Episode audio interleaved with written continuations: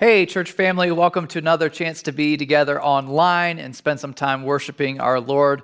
Beautiful start to the summer and a wonderful time to celebrate our King. Let's join in together.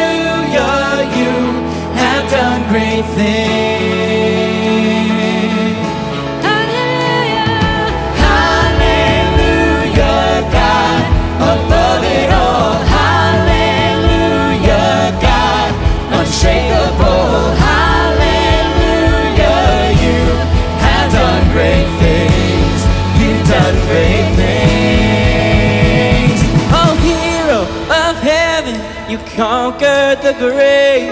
You free every captive and break every chain, oh God. You have done great.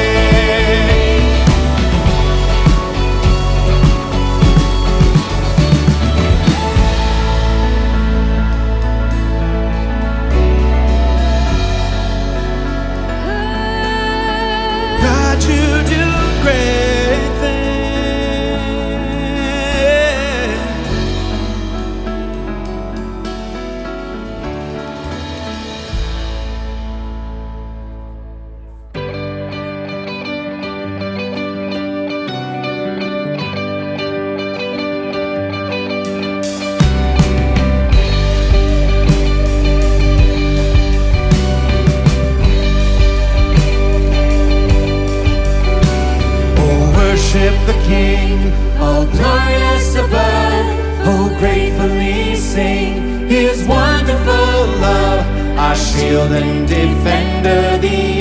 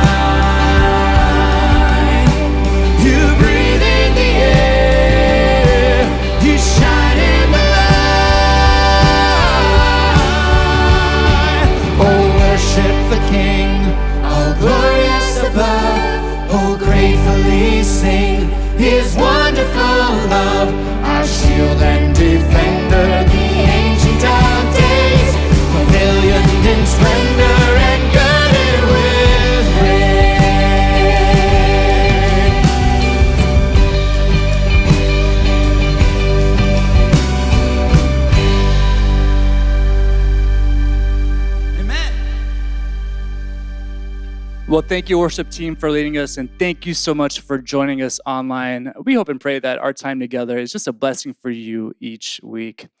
Well, as always, we as a staff, we love praying for you. We actually find it a privilege to be able to pray for you throughout the week. Uh, and you could text your confidential prayer requests. Uh, to 97,000. Uh, you can text them now, tomorrow, throughout the week. Uh, we find it, again, uh, just an honor to be able to partner with you in prayer. So send those to 97,000. Well, we have a lot going on at Agoura Bible Fellowship. And, and if you're interested at all in finding out more information about our weekly happenings or our various ministries, our website is a fantastic place to start. And you can visit us anytime at agourabible.org. And lastly, our ongoing uh, ministry is uh, is possible through your generous financial support, and uh, we would be so grateful if you would consider uh, preferably uh, making a donation. And you can do that on our website under the Give tab. Well, before we dive into God's Word, let us pray. Well, Father, we thank you so much for this church. We thank you for our ministries, Lord, and we thank you that uh, you're a faithful God. And uh, we just pray, Lord, that over the next few minutes, Lord, that uh, you just speak to us, that you uh, open our ears and our eyes in this passage, and that uh, you nudge us uh, to what you want us to get out of it, Lord. We thank you so much for who you are. And uh, to your name we pray. Amen. Well, thank you, worship team, and uh, thank you, Chris, for setting up this time. I want to invite you uh, to join us. We're working through, as you know, the book of Hebrews, and we're starting this week in chapter 9, going through uh, verses 1 through 10. And so if you're looking at that, it's always helpful. And uh, I've titled this message, Responding to Guilt. Now, I use that phrase or that expression, responding to guilt, assuming that there is guilt. And sometimes, I don't know if you notice this too, when you look around in our culture, it almost seems like guilt is a thing of the, the past, whether it's the, the the, degree of, of boasting about just people's uh, life of uh, debauchery. Like, really, you don't have to look very far to where it seems like, man, guilt is not really much of a thing, whether it's the lyrics of a current uh, popular song on the radio, whether it's a TV interview with a celebrity. It just seems like people kind of bask in their guilt free living, you would assume.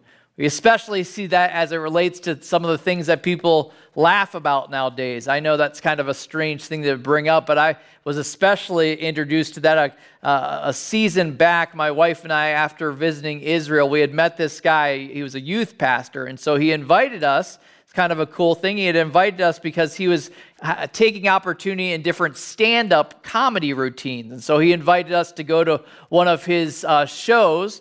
And so we are like, hey, that should be a, a, fun time out. We went with a few different couples uh, to this event.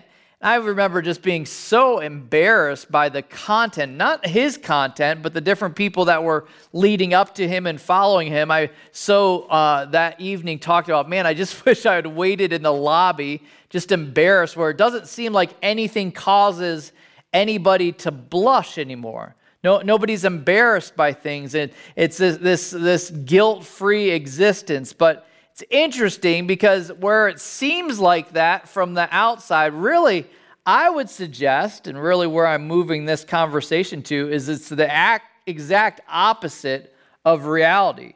Despite the persona of living guilt free, that's not the case at all. In fact, it's kind of surprising in our fundamentally irreligious society, most people or many people really deal with really deep levels and deep degrees of guilt.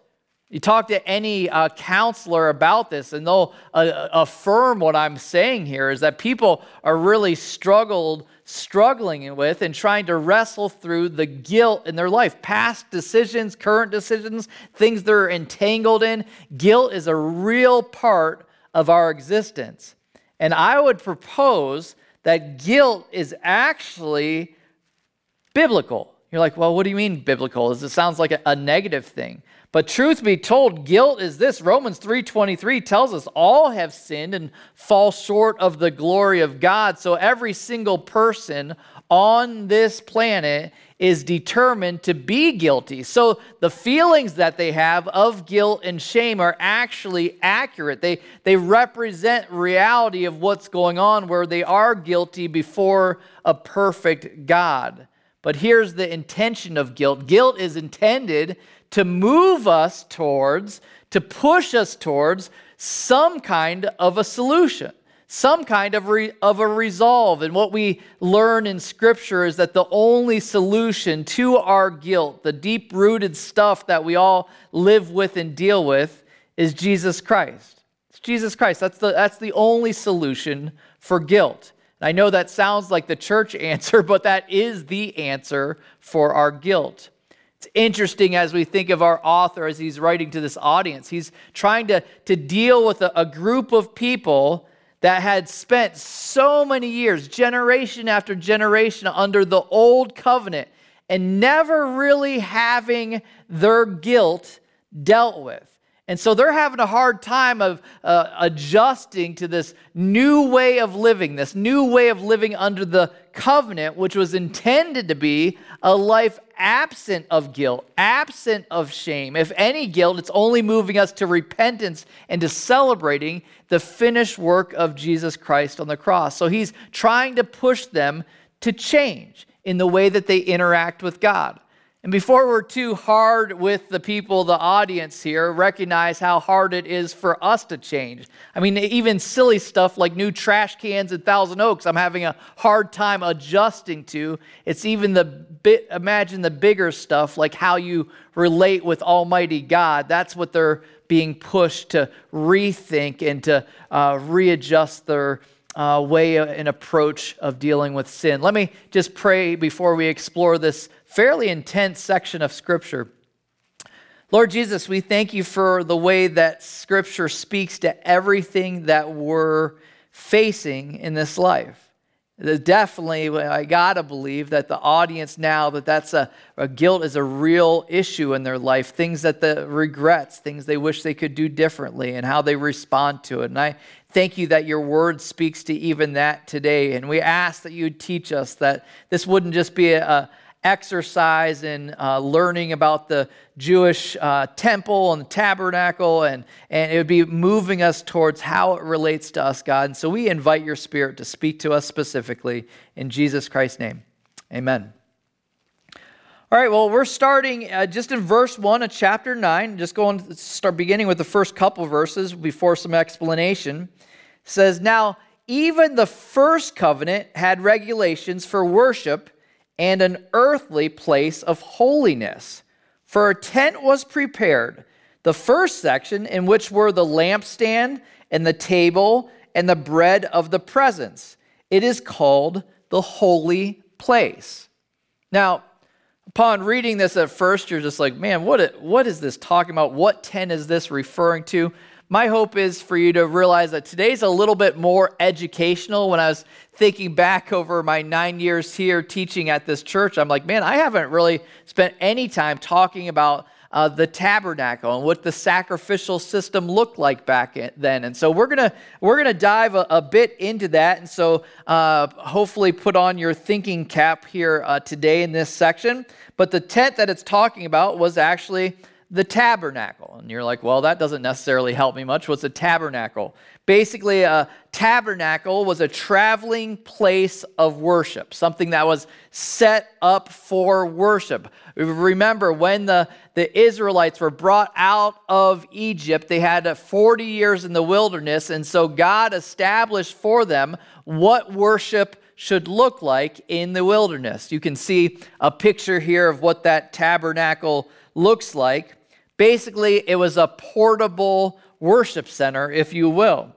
John MacArthur points out something interesting, though, about this tabernacle that God only designated two chapters in Scripture to describe all of creation, but 50 chapters to describe this tabernacle. So, this tabernacle must have something important about it.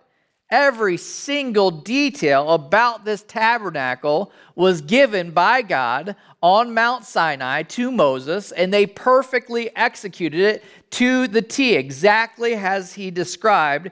You can read about those details if you're if you so choose in Exodus chapter 25 through 27, and also in chapter 35 through 40, very detailed about what the tabernacle looked like. Why was the tabernacle such a big deal? Why is it given that much attention?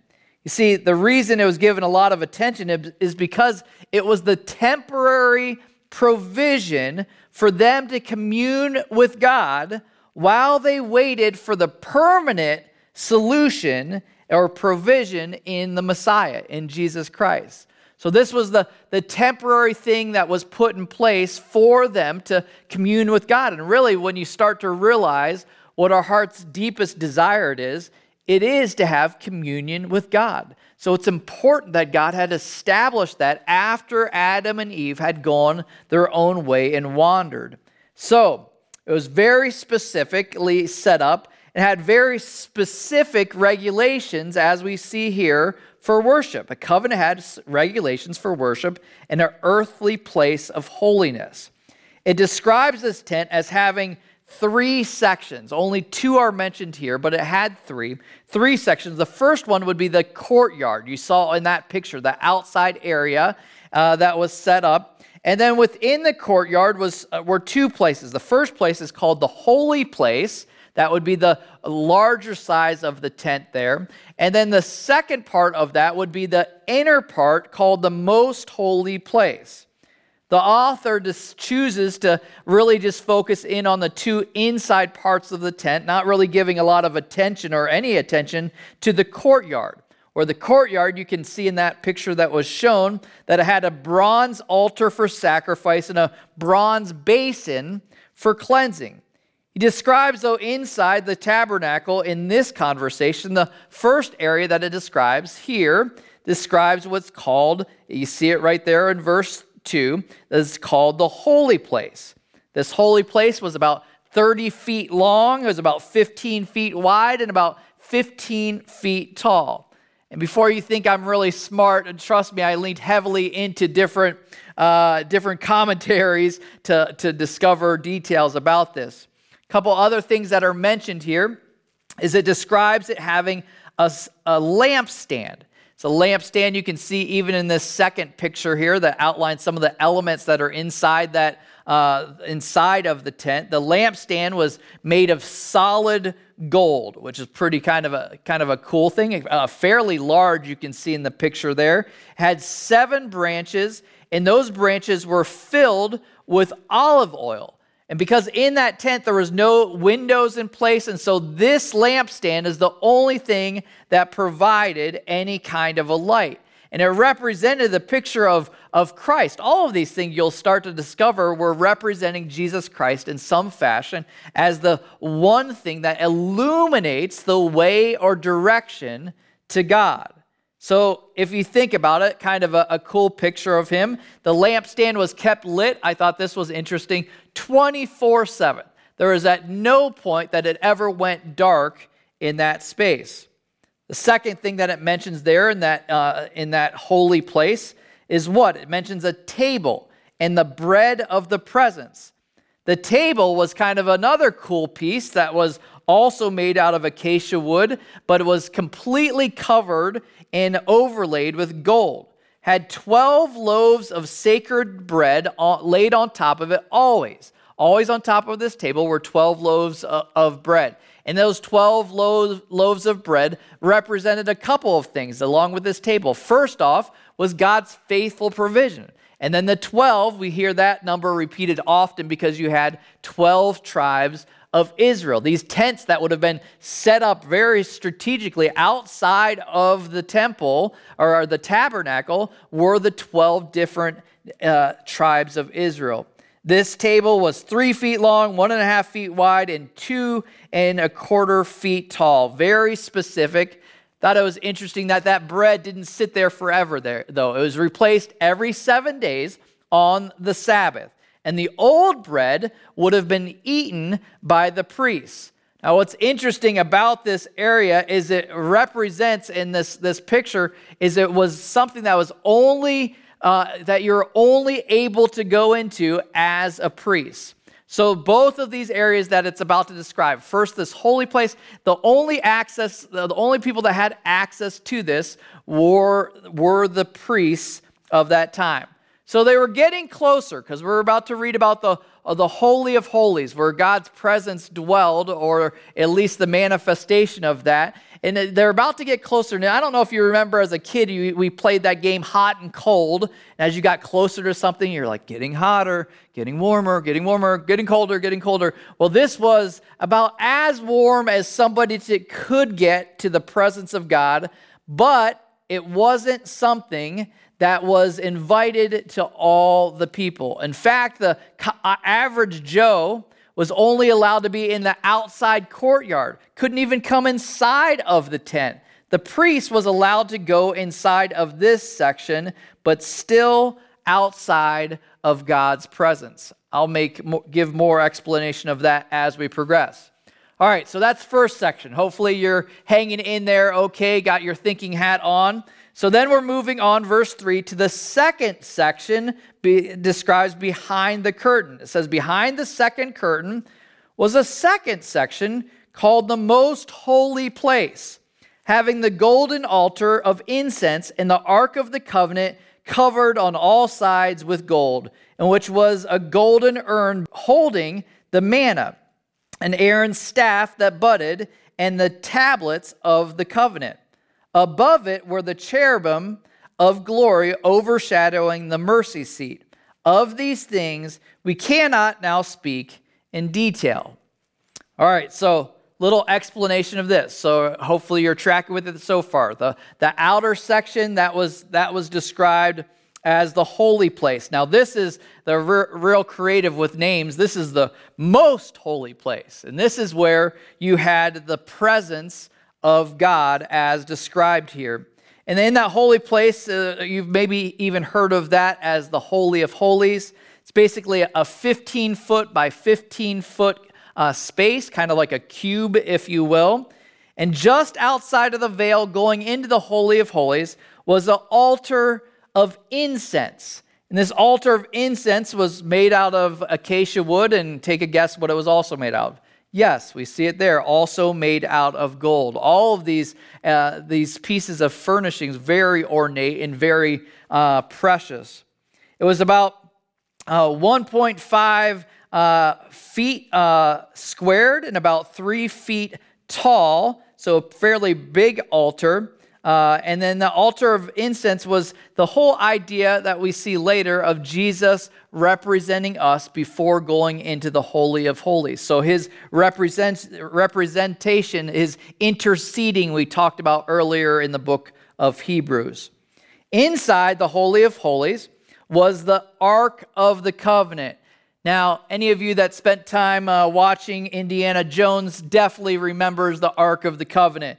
It's kind of interesting. You can see a, picture of it here. It measured about 45 inches long, about 27 inches high, and about 27 inches uh, wide. So it wasn't a huge thing, about you know four feet uh, long, and so not not massive. But in that ark was held a, a couple of different things. But this ark was intended to, to be a representation, a, a picture of the very presence of God where his glory was manifested in that ark. Now, our minds don't necessarily uh, uh, wrap, aren't able to wrap around what that necessarily means. What does it look like to have the presence of God? We weren't there. We don't know exactly how that unfolded, but pretty unbelievable uh, sight. If you remember the Old Testament description of the ark, even when someone touched it inappropriately, they immediately died. So this was something held in very high regard, and God took it very uh, seriously. It was pictured, uh, I'm sorry, it had right on top of it, it had what was called the mercy seat, which was basically a, a set apart t- top of it where sacrifices would be made, or actually blood poured on top of the mercy seat. And then it had two cherubim on top that were made out of solid gold, kind of a, as an overlay you see in that picture. The lid was called the mercy seat, as I said, and it was a small space where man was able to come before Almighty God. We'll describe more what that looks like in the next section here, but basically, it was a, a, a very ornate piece filled then with a number of different items. Inside of the ark was a golden jar of manna kind of think about that just another gold piece inside of a gold piece. So obviously a lot of precious, precious metals uh, used in this area of or place of worship. It was holding manna as you would probably guess representing god's provision to us. Another thing mentioned was interesting was aaron's staff that had budded. You might remember the story of that that demonstrated life coming from nothing. This picture of what Jesus uh, will ultimately offer is bringing life from nothing. Then, the tablets of the covenant.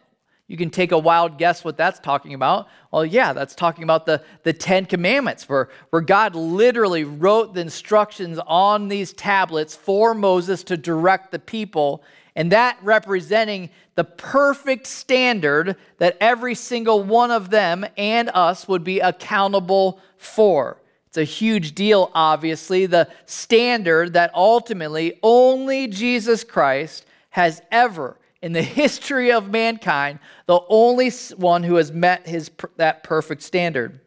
It says something at the end of this. So it says, Above them were the cherubim and the glory overshadowing the mercy seat. So we describe those. But it says, Of these things, we cannot now speak in detail might wonder why the author's like, well, why can't we talk about that? Why don't we discuss that? I've seen a, read a number of descriptions of why that would be. The one that makes the most sense with the direction of this passage is the author's goal was not to glorify these ornate pieces, but instead to point to the supremacy of worship through Jesus Christ. So he moves briefly through these descriptions, and then he gets on to the rituals that took place inside of the tabernacle. So that's what we're going to look at next. Hopefully, you're holding on okay. Stay the course. We'll, we'll get to some cool application in a little bit. All right, so continuing in verse 6. It says, These preparations, having thus been made, the priests go regularly into the first section, performing their ritual duties. But into the second, only the high priest goes, and he but once a year, and not without taking blood, which he offers for himself and for the unintentional sins of the people. All right, we'll pause there. So, this is talking about it, even mentions that, talks about the ritual duties, the responsibilities of the priest in these rooms. And it describes the first room that only the regular priests, not the high priest, only the regular priests were able to go to. The high priest could obviously go through there uh, as well, but ultimately we'll talk about his role in a moment. But you just think about that, how this setup was there. And you might remember that first picture that I showed there, how it was set up is first you had outside in the courtyard the sacrifices that the people made for the atonement of their sin.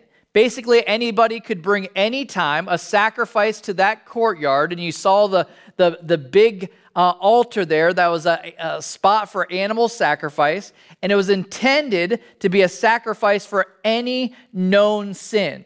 So you imagine that space would be a pretty uh, popular spot because if anyone was like we are present day today, sin is a regular part of our life. Obviously, not something we're proud of, but something that uh, gets a grip on us. And so this this area would be a regular. You think about it from morning till night. I talked about that a couple weeks ago, where the priest's work would never be finished. So the priest had the responsibility of approving the appropriateness of the sacrifice. So often it would have been a, a lamb that was brought before as, a, as an offering, as the, brought before an altar, because it was a very uh, common uh, animal there in that group of, in that time period with these people. And so you think about that. I, I remember a number of years back, back in Chicago, the teaching pastor, he did something kind of tr- dramatic. I wish I had the opportunity to do that now. He actually brought on stage with him when he was talking about the sacrificial system. I don't remember what passage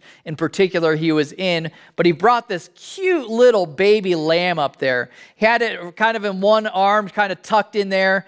And then he had in his other hand, he had a big old dagger and we're like, what in the world? Did, this pastor just lose his mind? Like, what, what's about to happen here? But he obviously didn't take the, the lamb's life. But what he reminded us of was the brutality of this whole event.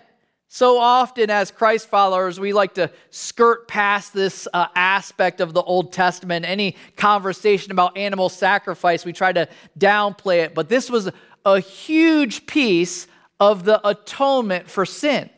You might wonder, I know I've wondered this before, is like, what was the what was the purpose of that? Why, why in the world would God have put that in place? It seems, it seems kind of violent, but if you think about that, you think about the innocence of a lamb, and you think about the, the struggle and its resistance before having its life taken, and how bloody and miserable that would have been. It was reminding them of their sin and what was necessary to deal with their sin, the seriousness of their sin. Because what do we do? We tend to downplay sin, we try to belittle it, we get numb to it. This was a physical response to their sin, the devastating effects that their sin had.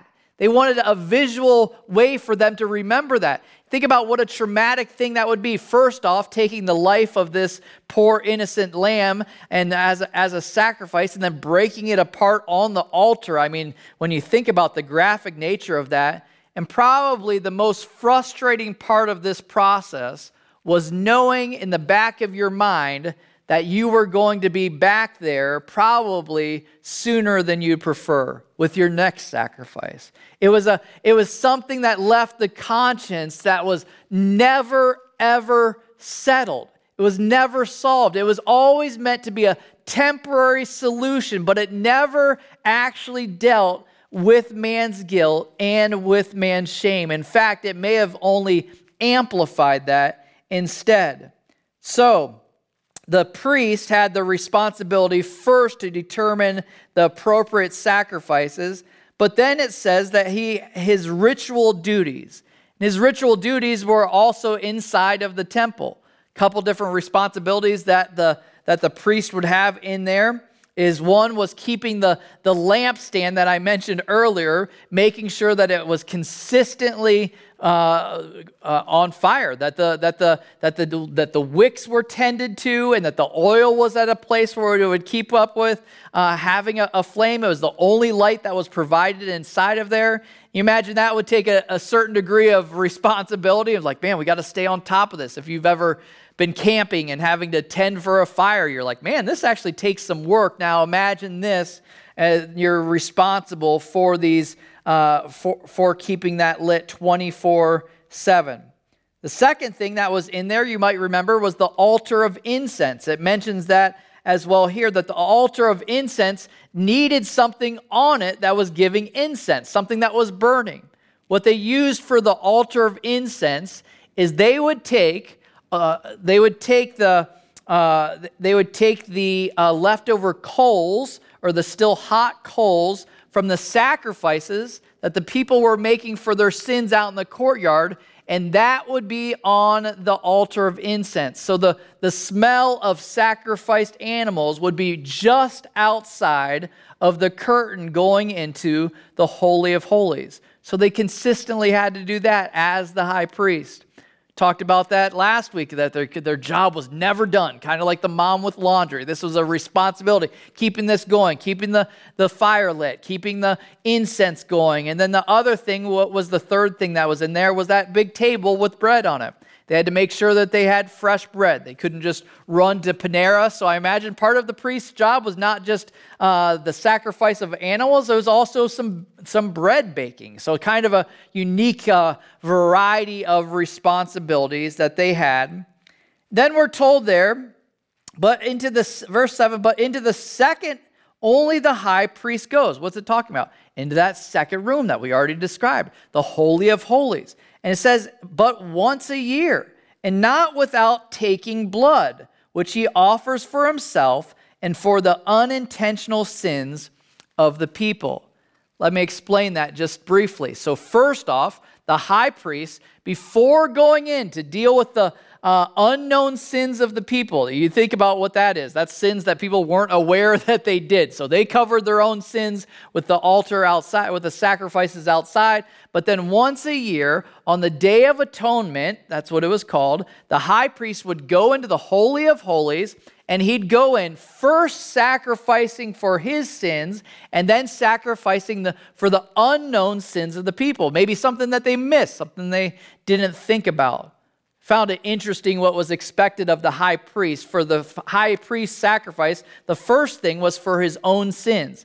And he was responsible for the purchase and then the sacrifice of a bull. So a male uh, a cow being sacrificed for his sins. I do find it interesting that God chose to take the, the most holy person in that group of, of people, or the stated most holy person. He's like, that person's going to need a, a bull for a sacrifice. It's a good reminder for any of us that are in uh, leadership uh, roles within the church that, hey, we're, we're no better or no different than anybody else. So he had to take the, the sacrifice of a bull and then bring in the, the blood offering of that bull was the first offering that he would make. And it was, we're told that he would sprinkle that right on top uh, of the uh, Ark of the Covenant. And so that was the first thing that he did was the, the blood of the bull and making sure you imagine this was a, a pretty intense moment for the high priest only going into this dark room. There's no mention of light in there. Only going into this dark room once a year. He's going in. I talked about it a few weeks back, most likely with bells on. And, and, and if they didn't hear the bell, and the, they had a, a, rope tied to his ankle so they could pull this guy out. This was a, a risky endeavor because he knew in the back of his mind if he didn't have an appropriate sacrifice, he would not survive touching the Ark of the Covenant. He would not, he would not survive that. He wasn't going to make it. So, not exactly a communing with God, not exactly an intimate time with God, but instead a, a fear filled time with God. Secondly, after he had sacrificed the bull, put the blood of the bull, then he had two goats outside that were prepared. And goat number one would be sacrificed, and goat number two would survive. So the goat number one was brought, was outside, was sacrificed, and then the blood of that goat was brought and poured on the mercy seat. And what was that, uh, that blood for? We already saw it described here for the unintentional sins of the people. So that was the second sacrifice. First sacrifice for himself, and then second for the sins of the people. He, he poured that on uh, the, the mercy seat as well. I love that that's the description there is the mercy seat because any of this was only possible because of God's mercy. Then, after coming out from that, I imagine uh, a big exhale after surviving that whole experience. Then he would take the, the, the second goat, he would lay hands on the goat and then confess. I don't know how he knew all the sins of the people, but it says confessing the sins of the people on that goat. On that goat, I imagine that was an extended time of just confessing, confessing, confessing, bringing awareness of the extent of sin that the people had. And then, interesting thing that they did with that second goat, they, did, they didn't put that goat to death. Instead, they took that goat out into the wilderness and they set it free. They, they, they wished it luck and sent it on its way both of those goats fulfilling a significant and important picture. Both goats were a picture of Jesus, one paying the penalty and one setting us free from the weight of sin. Propitiation, as Josh taught us a number of weeks back, and pardon. So, one paying the penalty and one being set free from the weight of sin. As I talk about this idea of conscience, and finally, on this day of atonement, every 12 months, you're just like, all right, this, my known sins are covered and my unknown sins are covered. There would have been a huge collective sigh in the camp. There's an exhale. All right, I finally have a clear conscience. Until what? Until you sin again. Obviously, you can begin to see the shortcomings with this system. The shortcomings are explained in this last section, the last couple verses. Verse 8 By this, the Holy Spirit indicates that the way into the holy places is not yet open as long as the first section is still standing, which is symbolic of the present age.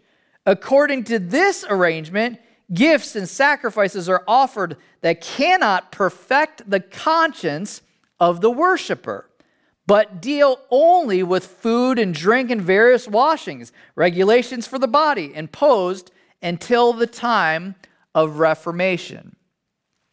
Let me pause there for some explanation. The first thing that we see is that the Holy Spirit is wanting to teach us something in this. The picture that he's wanting to explain to us. What does it say that the Holy Spirit wants to indicate?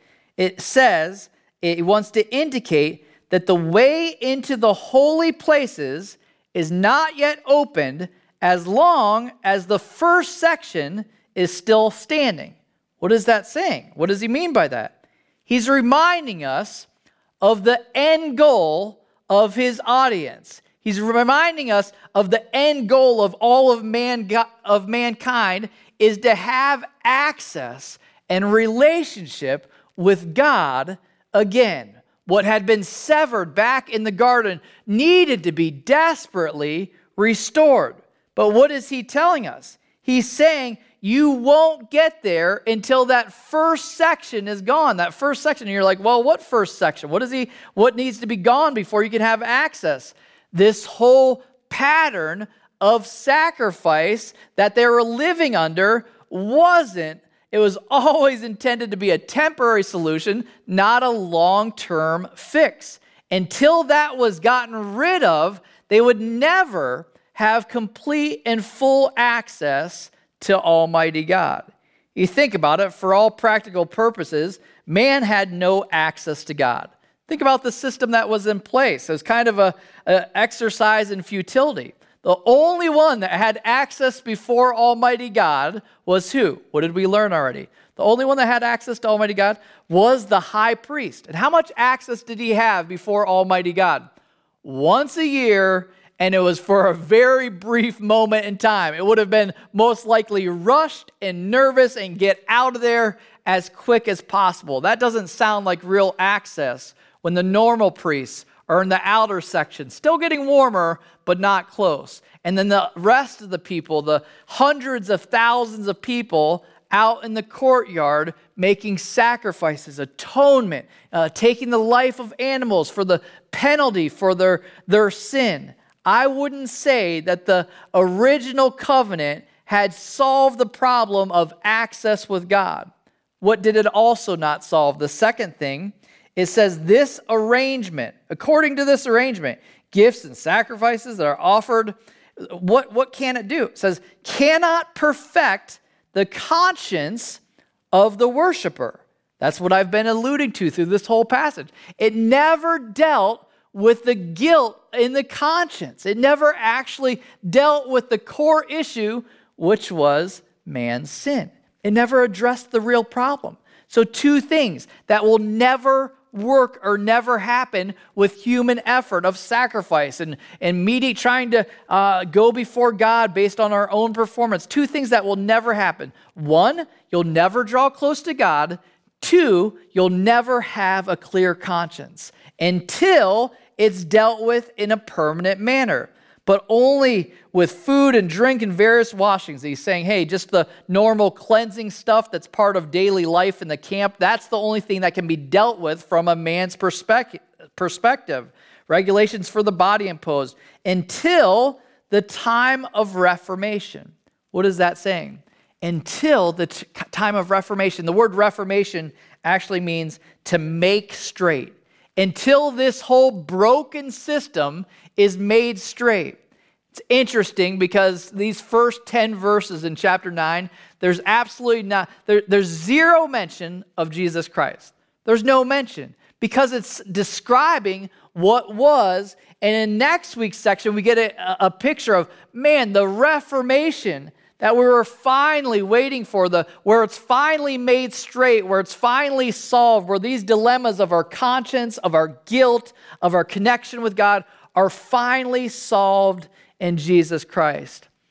I don't know about you, but in my study this week, and there was a, a lot of different things reading, it made me, if anything, so grateful that we're not here at this church lined up with running out into the parking lot, everybody carrying in a lamb today to, to, to, to church this week. Nobody's there with a, a, a sacrifice that they're wanting to atone for their own sins. But instead, we're able, because of Jesus' finished work on the cross, to enter in, to be present with God, to worship Him as the New Testament describes in spirit and in truth. That should compel us, even looking through sections like this that might seem kind of boring, but to be reminded of, man, I am so thankful for what Jesus Christ did for me on the cross. Let me pray as we wrap up.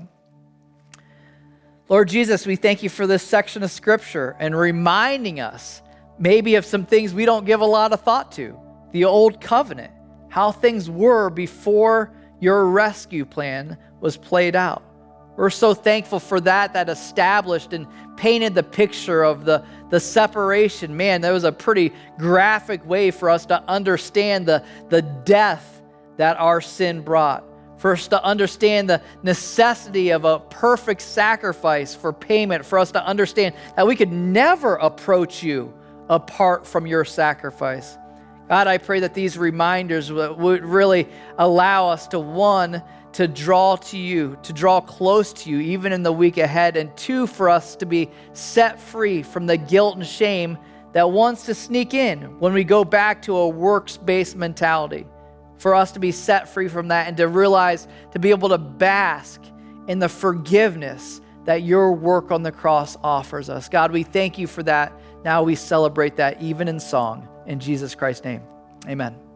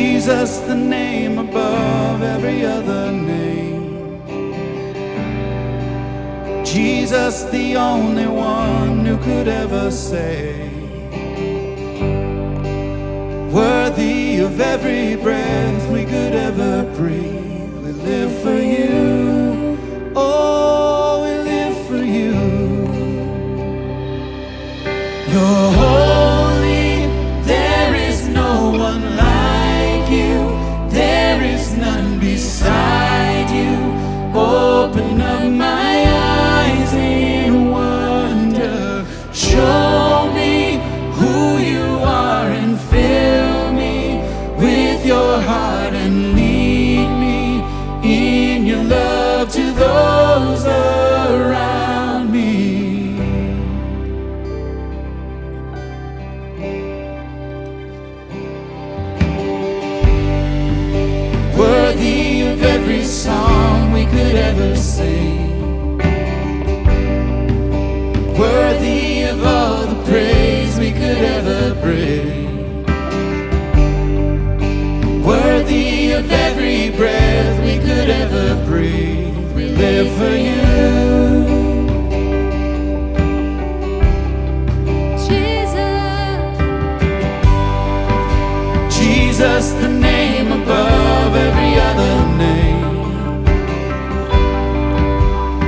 Jesus, the only one who could ever say,